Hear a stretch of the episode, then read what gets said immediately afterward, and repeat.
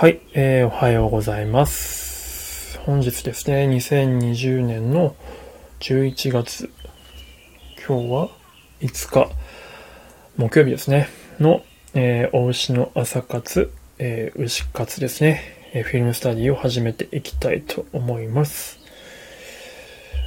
って、ちょっとさっきまでシャドウにやってたの変な発音になっちゃった。恥ずかしい。ですね、今日は、フィルムスタディはですね、タイトルはまだ公開前なんですが、映画煙突町のプペルを取り上げたいと思います。ちょっとですね、この後シェアするので、少々お待ちください。ちょっと鳥の音をね、聞いていただいて、あ、深夜さんやってる。会社に着くまでドライブ。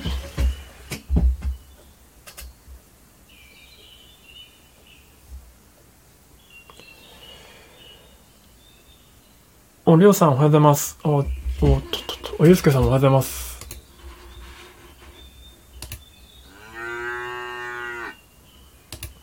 あとステージさんとビートさんおはようございます。おはようございます。お、すごい。おはようございます。いや、皆さんいかがでしょうか。ちょっと今ね、ちょっとツイッターにシェアをするので少々お待ちくださいませ。今日は公開前なんですけどね、煙突町のプペルをちょっとハロウィンの日にやりゃよかったのに、ちょっとやってみようと思います。アイカツみたいなアイダレ活動、そうですね、ありがとうございます。まあ、パクリなんですけどね、まあ、アイカツともパクってなんかあれだな、かぶってますね。トンコハウスさんっていうスタジオの朝活がトンカツっていうんですけど、それとパクってます。本日のフィルムスタディ牛活、フ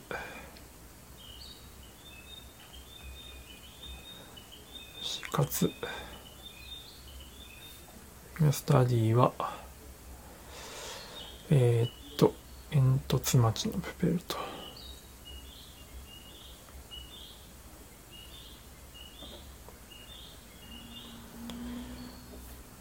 ますと、はい。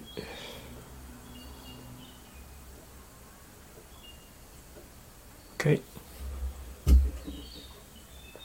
お、橋さんおはようございます。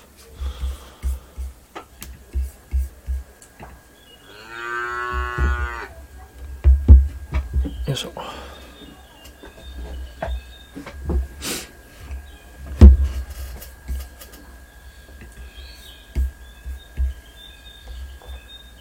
です。 ありがとうございます。いや、皆さん本当ね、こんなお忙しい時間帯の時に来ていただいてありがとうございます。全然無理にコメントとかは大丈夫なので。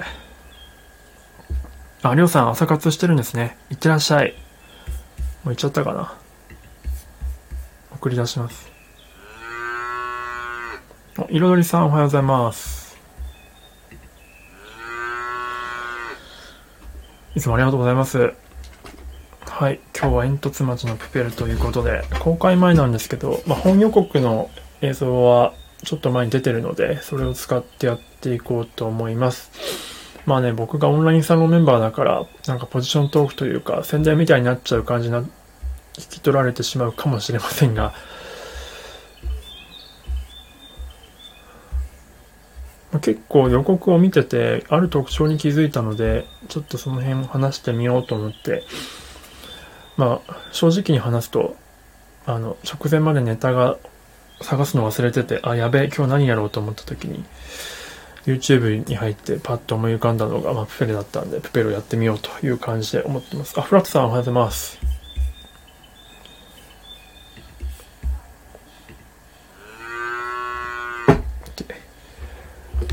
はい、今日もいつものように僕の左上のアイコンの方にですね、Google フォトのリンクがありますので、それをもしお時間があれば見ていただければと思うんですけども、家事しながら、ありがとうございます。あ、でも家事する余裕が出てきたんですかね、フラットさん。よかったよかった。すごい忙しそうでしたもんね。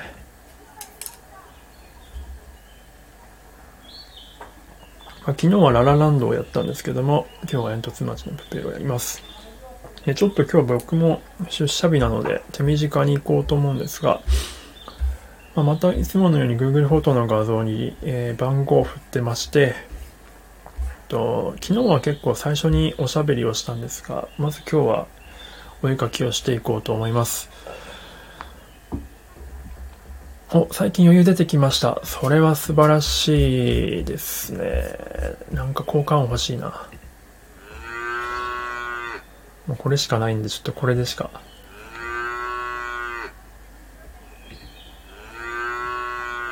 これを3回続けたってことで、ちょっとファンファーレ代わりに思っていただければと。はい。ありがとうございます。で、今日は、番号振ってる枚数は結構、枚数多いんですけど、22枚か、23枚か。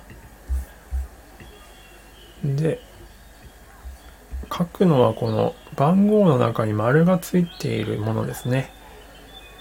1、2.5、3、13。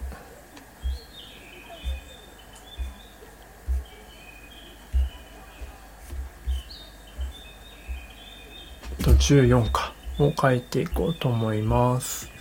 その後はちょっとこの辺の自分の中のこのプペルの予告を見て気づいたことを話していこうと思います。ちょっと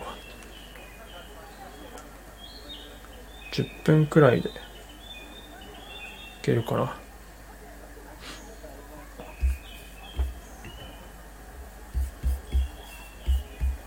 いしょ。じゃあまず1番の絵からですね。3、2、1、ポチッと。ちょっと書いてる間はなかなかコメントが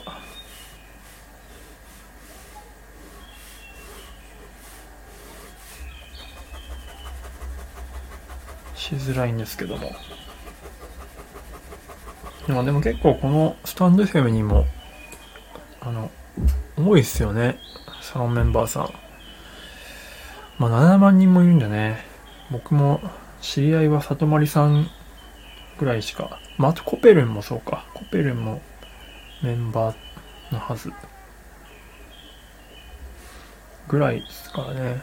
ほとんどつながりの交流みたいなのはほとんどないんですけど。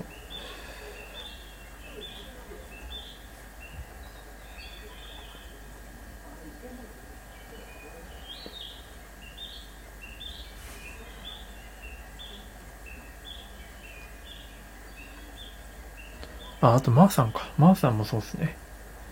マーさんもサロンメンバー。でも、マーさんは基本的に、無線というか、記事を読むだけって言ってましたけど、僕も今そんな感じですね。結構ね、いろんな仕組みがあるんですけどね、サロン内は。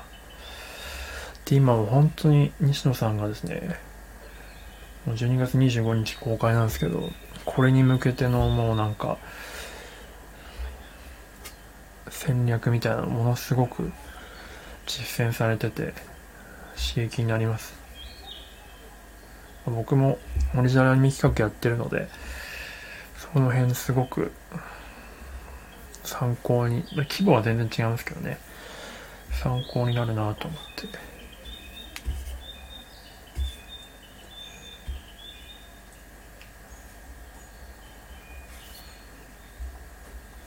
日々の記事を読ませていただいてます。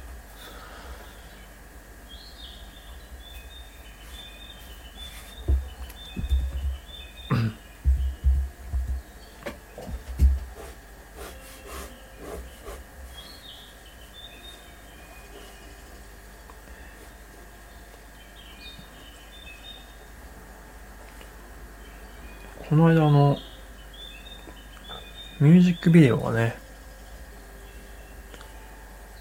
出てて、ハイドのハロウィンパーティーのミュージックビデオなんですけど、西野さんが実費で蜷川実花さんに発注して、いくつだっけな、5000万ぐらい制作費かかったらしいんですけど、それのミュージックビデオがえぐいんで、ぜひね見ていただきたい。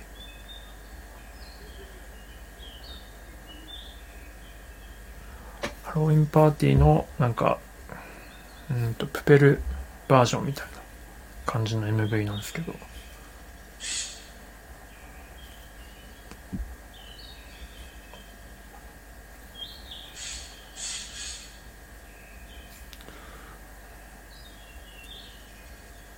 なんかルビッチが ポニョみたいになった。目離れるとやっぱ魚類っぽくなるな。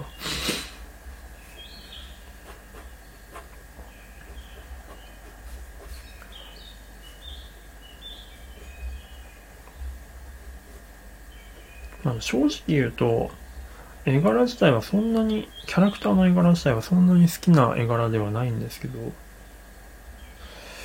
まあでもこの背景がやっぱすごい圧倒的なんですよね。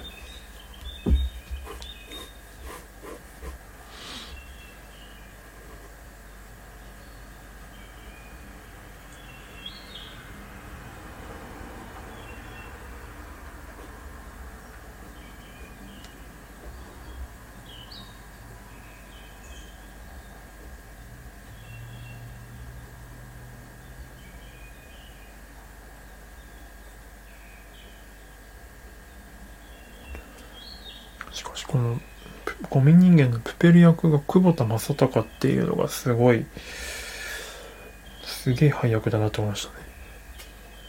なんだっけ、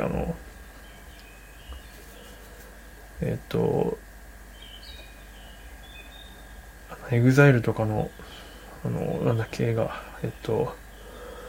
出てこない、名前が出てこない、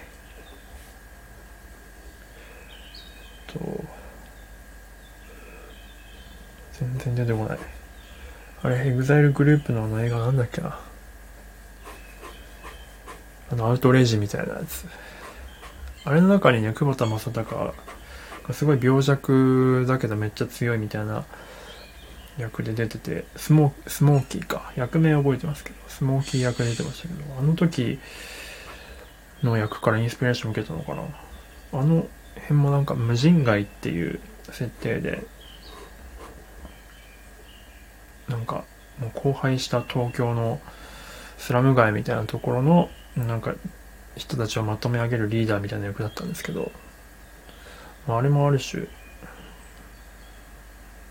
ゴミっぽいからか、そういうところから来たのかもとか。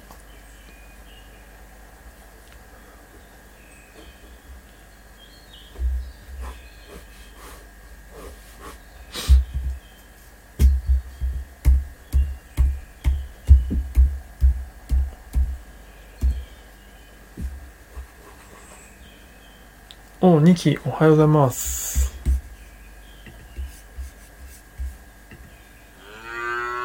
おはるし、ちょっともうお絵かき中でございました。気づくのが遅れました。ペペルをねちょっとやってます。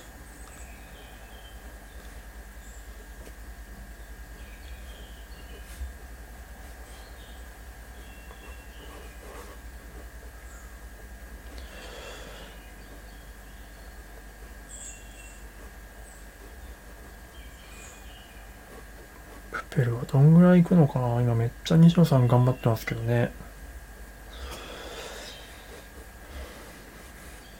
鬼滅の刃抜くのはまあ難しいでしょうけども、まあ、同時期公開のなんだっけ、ポケモンか。ポケモンを倒すって言ってましたけどね。ポケモンに勝てれば多分なんでしょうけど、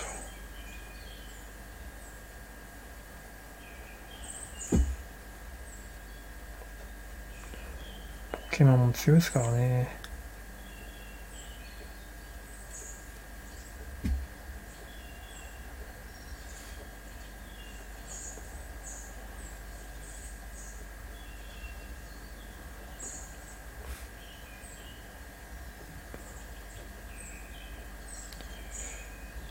今僕13番の絵を描いてるんですけど、このルビッチにお父さんが帽子をかぶせてるシーンですけど、これ完全にワンピースですね。シャンクスとルフィみたいな感じになってますね、これ。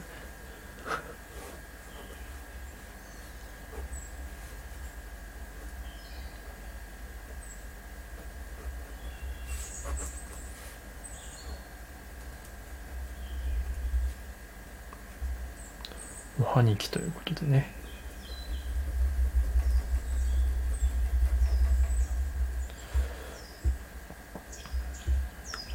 なんか個人的に大池さんの朝のルーティンがめっちゃ気になるんですよね。どういう生活してるのかすごい謎ですよね。とりあえず筋トレすんのかな。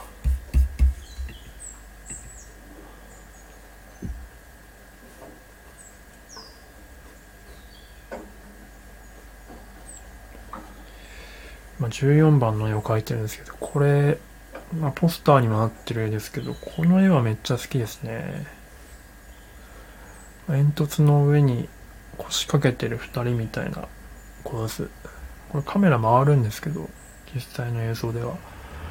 この絵はとっても素敵なレイアウトだなと思いますね。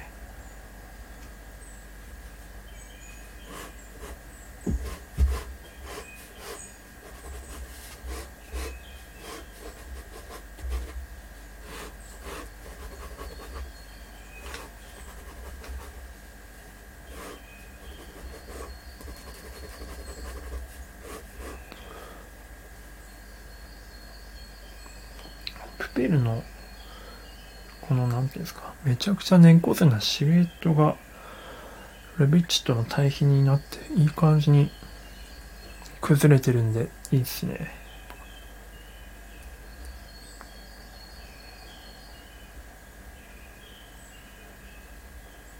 二度寝します普通に起きます。そして二度寝しますそれあれじゃないですか。元縁柱の生活じゃないですか。京次郎じゃなくて、新次郎の生活パターンですね。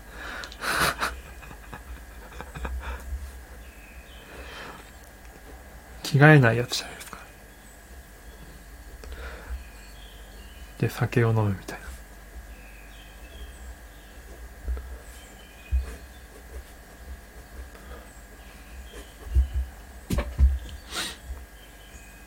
僕はそこないから大丈夫なるほど。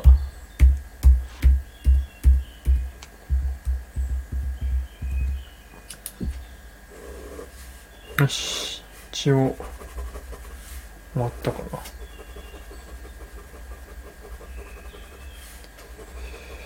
まあでもあのお父さんいいキャラですよね、新次郎。ほんとダメな感じで、まあでも彼も柱だった時期があるということでね。なんかジャンプでやってるのは前後編の京次郎が柱になった時のエピソードの中で、その時の敵のキャラの鬼がなんかその煉獄に対する恨みみたいなのを抱いてる回想がありましたけど、まあ、あの辺でちらっと新次郎の過去もちょっと見れますが、まあ、よっぽど嫁さんのこと好きだったんでしょうね。まあ、あとはその火の呼吸に対してのコンプレックスが半端ないんでしょうね。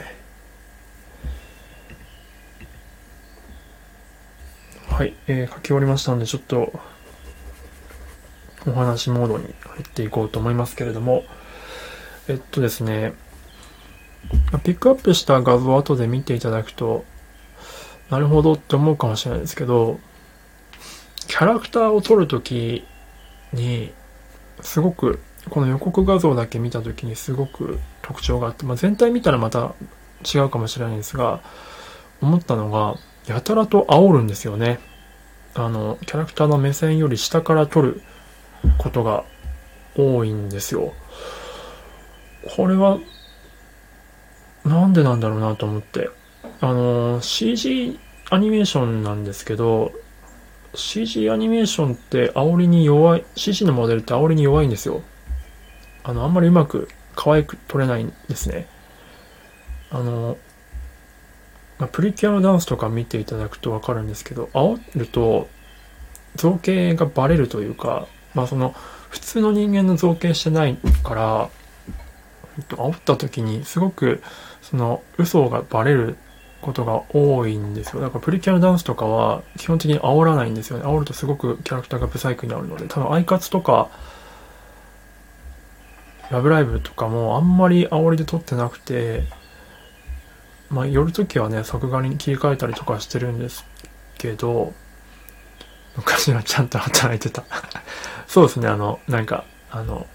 ヘビ柱のね、名前忘れした、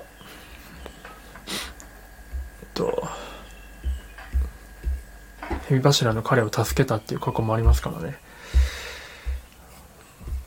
そうで、キャラクターを煽るんですよね。だからこれになんか意味があんのかなと思ってるんですけど、子供目線なのかなとか思いました。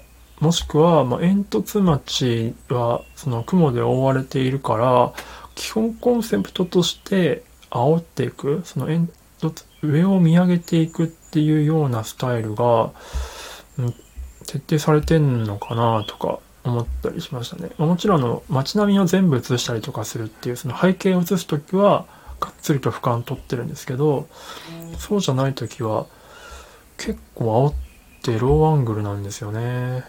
ローアングル出した方が迫力が出るからっていうのがあるのと、おそらくやっぱ子供に対して作ってる子供視点での映画っていうのと、やっぱ上を見上げさせたいっていうような思い枠なのかなと思いました。ちょっと本編見てみないと何とも言えないんですけど、煽りに耐えうるモデルとレイアウトを組むのは結構コストがかかるので、あんま得策ではないんですよね。でもあえてそれをやってるっていうところが、なんかちょっと不思議だなというか、本編見てみての楽しみだなと思っています。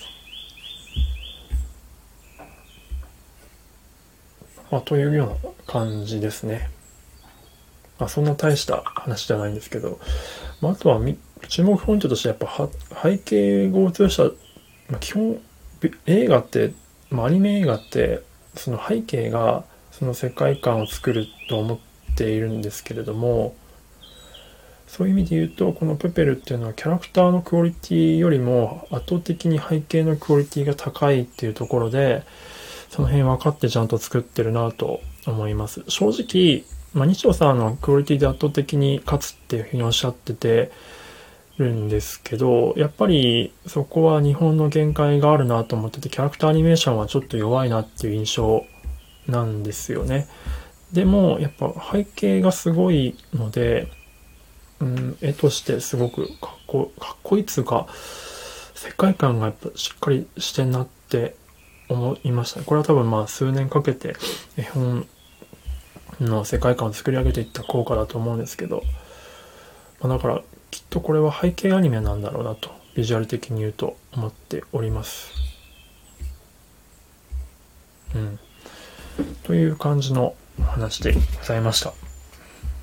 皆さんもね、これを見ていかが思うでしょうか。ぜひ予告、なんかステマっぽくやるけど、予告の映像を見ていただいてね、あとは関連のハイドさんのミュージックビデオとか見ていただけると面白いかなと思っています。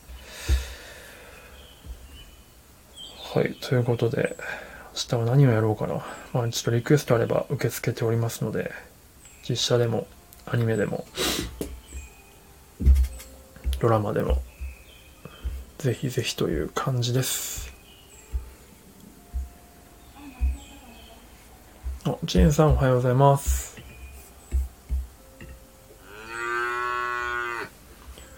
今日はね、ちょっとプペルをやってました。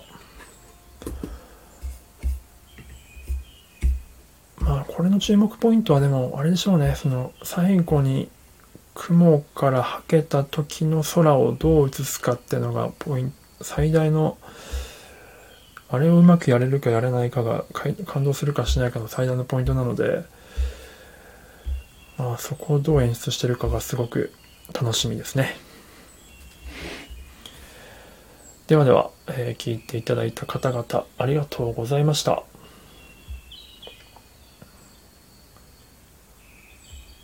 今日もめっちゃいい天気だな。皆さん、ね、お忙しいと思いますが、これからお仕事する方も家事する方も、お休みする方も育児する方も、それぞれのねフィールドでほどほどに頑張ってまいりましょう。それではお牛の朝活牛活でございました。ではでは。